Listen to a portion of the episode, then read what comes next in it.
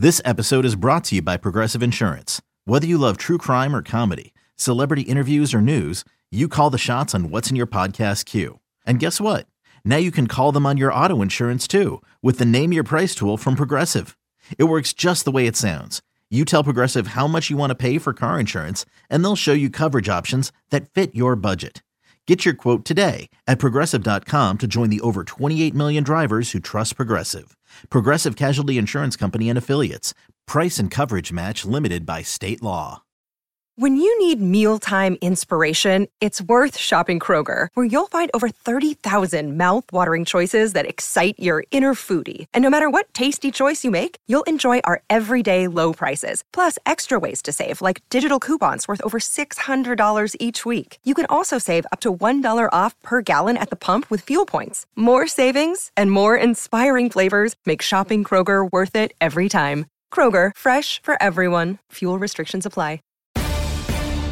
Take Command podcast from Audacy Sports. I'm Craig Hoffman. That's Logan Paulsen. All right, Logan, let's wrap the pod talking about the Commanders' defense. Uh, luckily, they've survived the injury bug that has bitten the offense. They are fairly whole at this point of the season uh, and have largely played a lot better. They face a really unique offense, though, this week. There's, and I say unique, I truly do mean like one of one. I don't know that there's another offense in the NFL that is this running back centric. There are certainly other teams that rush it a lot. Philly, they've already played. Um, Baltimore is, is, a very run heavy team, but no, th- those well, two different teams. type of run attack, different type. Yeah, of different type of run attack. The quarterback, you know, Tannehill can run, obviously former college wide receiver, um, but like he doesn't run it like Hurts or Lamar does. Sure. So it is a Derrick Henry focused offense. So how does that play out if you're this Commanders defense, and then who else ultimately, as we we expand out, uh, do the Commanders need to worry about? Yeah, so I think obviously Derrick Henry is a big piece, and probably for the first two games of the season, it looked like he wasn't going to be back to his to the beast mode to King Henry type form, but he has really come alive the last two weeks, and he's had you know if you look at the stat line, kind of maybe tepid production, but then when you go watch the games, like he's had, he had a uh, he had a thirty yard touchdown run called back against Indianapolis, and he broke like six tackles, you know, just looking like an absolute man amongst boys. So uh, to me, he's getting back to that form. And I do think that the offensive line they've assembled kind of fits who they want to be. Obviously, Dallas is more of kind of a big, bulking, hulking, you know, let's mash them up and spit them out kind of group. This uh, this group for um, Tennessee is a little bit faster, especially on the interior side, right?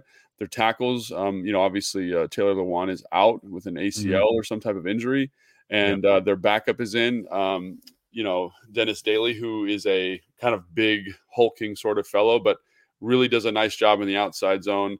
Nicholas Petit Frere, solid six six three twenty five, right, and uh, kind of a mat like a nasty personality, right, in the run game, and like they they've all they've assembled a bunch of guys like that. Nicholas Petit Frere, you know, is a guy that I liked actually for Washington as a as a draft pick. Um, very quick footed, struggles as a pass protector. So does uh, Dennis Daly, also struggles as a pass protector, but they're so athletic that they tend to excel in this outside zone game that they run. And then as you move in, it's the same thing. Uh, they got kind of undersized guards, but they're very fast and they're very good at cutting people out of their gaps. So this is going to be a much different running scheme than they've seen in um, Detroit, than they saw with Dallas. It's going to be one that stresses you sideline to sideline, and they're very, very good at it. Because one of the things about outside zone that's so unique is that you're kind of using the defense's rules against you, right? So like if I if I'm playing tight end and I'm reaching a nine technique or player outside of me, I'm throwing my hat to the outside to get that player to think I'm trying to cut him out of I'm trying to reach him, like cut him out of his contained responsibilities, right?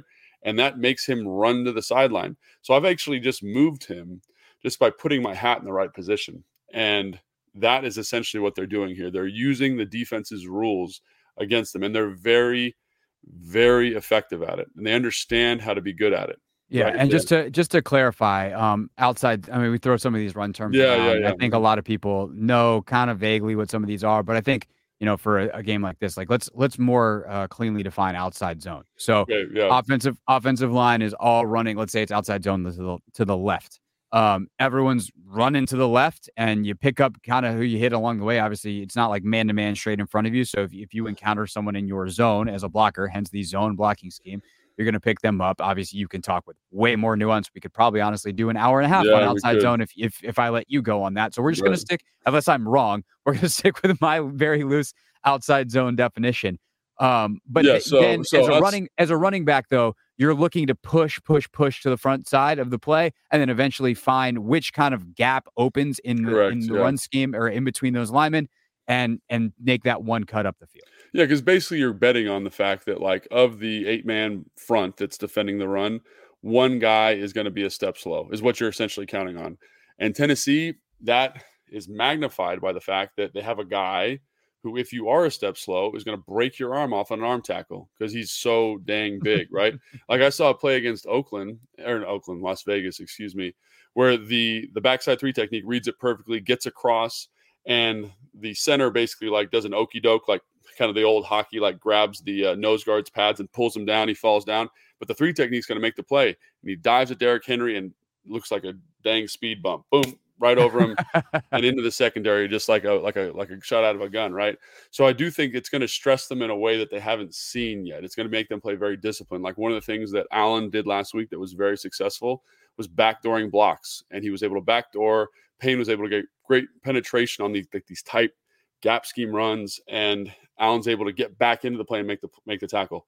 This week, if he does that on an outside zone team, he will he will be out of his gap and it'll be a huge play right? So understanding the type of opponent you're facing against right? The the problems that they bring and i think that's to me and the tight ends they have two excellent tight ends Swaim and hooper who are excellent at blocking this type of stuff. So they they're going to stress every facet of the defense. So to me the matchup that becomes most important are the edge players against the tackles. Because what you're counting tackles and tight ends because what you're counting on is that those tackles can stretch or push that player to the sideline long enough that the back can press the defense laterally for a little bit before making his cut. Because if if if he can't press it and the defense doesn't have to move, then they don't lose their shape. The longer they have to stay with the back as he moves laterally, the longer the the more opportunity the shape is to d- disintegrate on defense. And that's essentially what you're trying to get to with this, right? So can the edge players set hard edges against this outside zone stuff? And can everyone play gaps on football? Is really what it comes down to. Yeah, Montez Sweat, uh, Is good at that. he's excellent at that. Uh, and, and so obviously James is good at it the too. other side, right? James is James James is really good, and you know Casey I think has had uh, He's probably more, more splash uh, plays this year than James has. But like this is a James Smith Williams game on the other Right. side, opposite of, of Montez.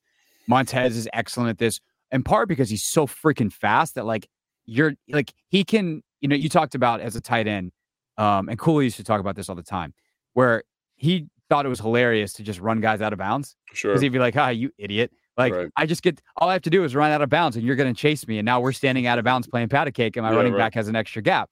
And Right. you're you you big dumb you big dumb end. You didn't know any better. Um. But like, It has changed a lot since then. Like yeah, the it, it has certainly changed. evolved. Right. Um, versus like when you guys were running it when when Kyle was here. Uh, you know, Those were the good old days, man. Because you could Yeah. just literally like run to the sideline. And the guy's like, "I got to keep outside contain." Now Right. they it's much more nuanced and they understand Guys- outside zone. better. Guys know, but like with Montez, he can beat beat you as a tight end and be like, "Ha, I have contain," and now contain Yeah. stops here. And like, if this running back wants to try to go around me, I'm just going to chase him. I'll chase him out of bounds, and that works because if we're playing pat cake out of bounds, the play's over because he's got the ball. Like his ability to set a hard edge and kind of stop that flow and condense it down while keeping contain can really mess up a lot of outside zone plays, and we've seen him do it over the course of years. The question then becomes on the discipline side, the back seven. So Yeah. how does this back seven then support that? Because Allen and Payne and Sweat and, and Smith Williams and Toohill, like these guys have played the run, especially the last two weeks, exceptionally well. And it's been supported by guys in the back end. I mean, William Jackson III, for all the bad stuff that's happened to him in the past Yeah. game, had a huge tackle for loss on, on an outside play uh, last week. I don't know if it was outside zone, but he he shot the gap a um, on that play think, on, on like that, Pollard. yeah. I can't remember if it was a handoff screen. It was something, and he got there. Um, so you know he's not afraid to come up and make plays. Fuller's not afraid to come up and make plays. How do the safeties play it? And then of course, huge, huge week for Jamin Davis and Cole Holcomb. Uh, I think this is a huge test to kind of see how much they've progressed mentally, Sure. how much discipline they can show because it's been so much better. But this is probably the most challenged that they'll have been in the run game in a, in a couple of weeks from that mental discipline standpoint. Yeah, and I think I think really, if I was going to say who has the biggest responsibility, eh, based on how Tennessee does their stuff, it's the interior players here. So it's you know it's Payne, it's Allen, Ridgeway. Obviously, got a lot of burn mm-hmm. last week. Like, how's he do? Efe Obada when he gets in there. Those guys have to play so disciplined because when you see their big runs, like I haven't watched every big run, but I've probably watched 10 or 15 of like the plus 10, plus 15 yard runs from Tennessee it's the interior guys who are not doing what they're supposed to doing. And again, they have like an undersized offensive line inside, but part of that is because they're so quick off the ball. They they invite guys almost to backdoor blocks.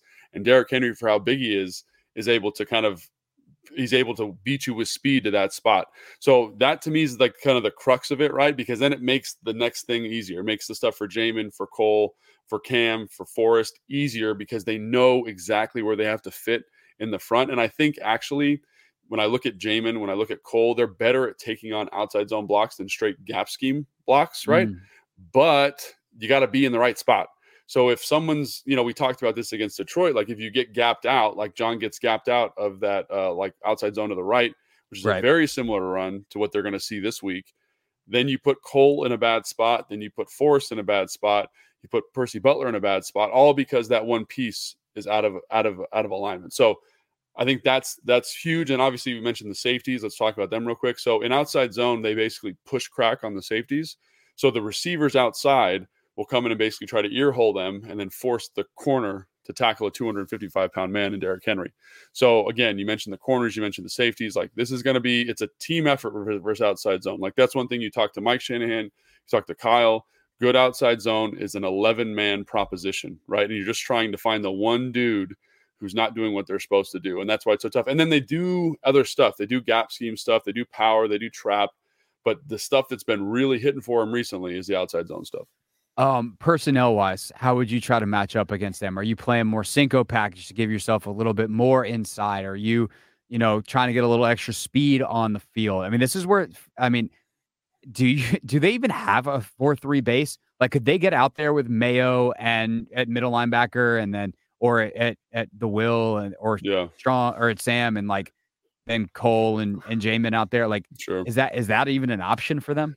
Well, I think when I look back at last week, for example, they they were pretty good in their kind of four down structure with with Cam in the box, and he Cam did yeah. a nice job, and they were able to kind of figure out where to put Cam and how to hide it and make it not overly obvious like where that whole thing was happening. So I think I think that's what I would go with because guys seem to know how to fit runs. And so what you don't want to do is put somebody new in, let's say Mayo, at a new spot and then they get a new formation that they haven't talked about and it's like how do I fit this, right? Where do I fit? And then he's out of a gap and then there's nobody and it's a touchdown because that's what Derrick right. Henry will do to you, right? Right. So that's what I would say. Get guys who are comfortable doing what they're comfortable doing. Like I think that's one of the pitfalls of going like four down base to Cinco package, right? Is because you get guys in Cinco and they not they're not used to fitting runs. You know what I'm saying? So yeah.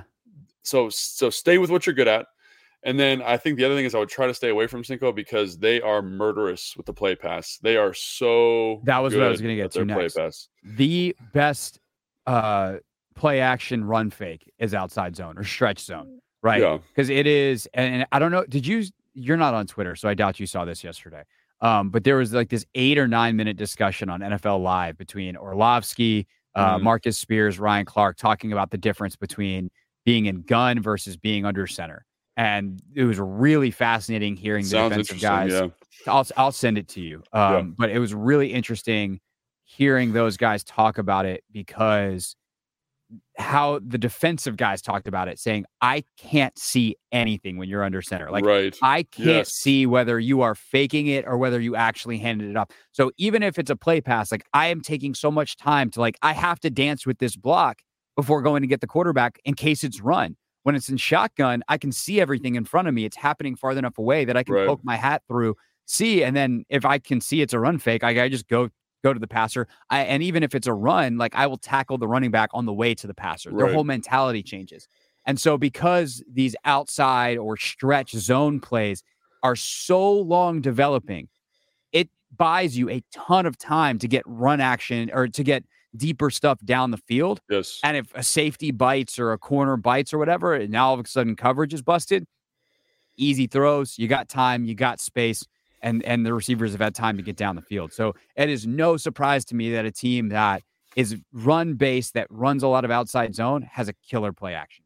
And and yeah, and like you pretty much hit everything. So I watched the Las Vegas game, right? And so they match in basically like a six-one. Like they've got a whole. It's like a, it looks like a goal line personnel, right? Wow. And so they've got outside linebackers playing the edges, right? And one of them's uh, Divine Deablo, who's like a like a will linebacker, and the other one's like a defensive end. So basically five defensive linemen.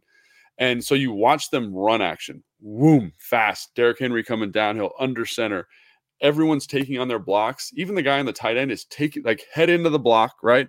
And then they pop their head out and then you can tell they don't know because it's like this it's like look to the right look to the left oh shoot it's a pass i gotta drop in a coverage. And so you get this guy who's supposed to drop in a coverage who is messing with the tight end at the line of scrimmage and there is a cavernous void on this bl- big blaze out to the to the right of the formation. And woods doesn't even run that great of a route but the corner is expecting there to be a flat player under that route. And the flat player is still messing with the tight end at the line of scrimmage and so we mentioned buying hitches. You know, yeah. Tannehill gets back, one right. hitch, two hitch, balls out, and Tannehill's done an excellent job with the play pass, with the RPO, with all the stuff they do. Like he doesn't get enough credit. Like he should be a he's a very solid player. Yes, he should be a more highly valued player, I think, as, as far as the quarterback position goes. But the scheme insulates him, right? So I look at that and I say, holy cow, like this is going to be tough sledding because you look at the one co- one of the coverage busts that Jamin had the other day against Dallas. It's on a play pass, like because Jamin's doing what he thinks he's supposed to do, right. and and that play action pass stuff is going to be better this week. It's going to be more efficient. Now to the front side of the run, they tend to pass set a little bit more, so there is a tell, but they're really good at saying. We don't care about the front side concept. We care about the backside concept because we know we're going to get excellent pull on the backside of this play action pass concept, right? So they are they do a really good job of understanding what the defense is seeing how to manipulate them. So they are like we mentioned manufacturing big plays. Not only do they man- manufacture big plays in the run game or they have been manufacturing big plays in the run game but they've also done an excellent job with the play passes right? And you mentioned they don't have great skill guys right? Robert woods is kind of their guy right now. Treylon burks is Hurt. more of a gadgety type of player even when he's healthy he's developing. Um you know the tight ends they don't get a lot of stuff in terms of play pass and they've got a guy Hollister who was kicked around the league for a little bit. He's a good player for what they do because he likes to block. But again, like they are able to maximize their talent through this scheme, through Derrick Henry, through Tannehill, insulate the offensive line, insulate the kind of lackluster skill position players, and really maximize what they do. So I do I think the defense defense matches up well with them. Yeah, absolutely. I think the corners match up really well. I think the safeties match up well. I don't think there's a player on that offense outside of Derrick Henry and Ryan Tannehill that you need to be scared of or worried about. But they what Henry does from a run fake perspective insulates the O line and takes some takes the edge off of some of those coverage players, right? Because we just mentioned how how like when a receiver push cracks, like the corner has to fit it, right? So you get easy opportunities to bust coverage and break rules off of this concept stuff. So again, this is this is from the Kyle Shanahan tree, right? Arthur Smith, you know, he he studied under yes. uh, Matt LaFleur for a little bit, right? They yep. all the same stuff, and you can see it, man, it, and it is sharp. It's sharp, yep. but if you can get them out of out of off like off rhythm, so make them in a second and ten, way less effective. But like I mentioned, Tannehill's done a great job in terms of executing at a high level. So. Yeah. Uh, we'll have more on all of this Sunday on Countdown to Kickoff starting at 10 a.m. So make sure you tune in on 1067 The Fan and the Team 980. For more of Logan's breakdown, check out Command Center uh, on YouTube on the Commanders page. And of course, he posts some good stuff at Logan underscore Paulsen 82. I'll see y'all on the radio uh, for the Hoffman Show at 3 o'clock.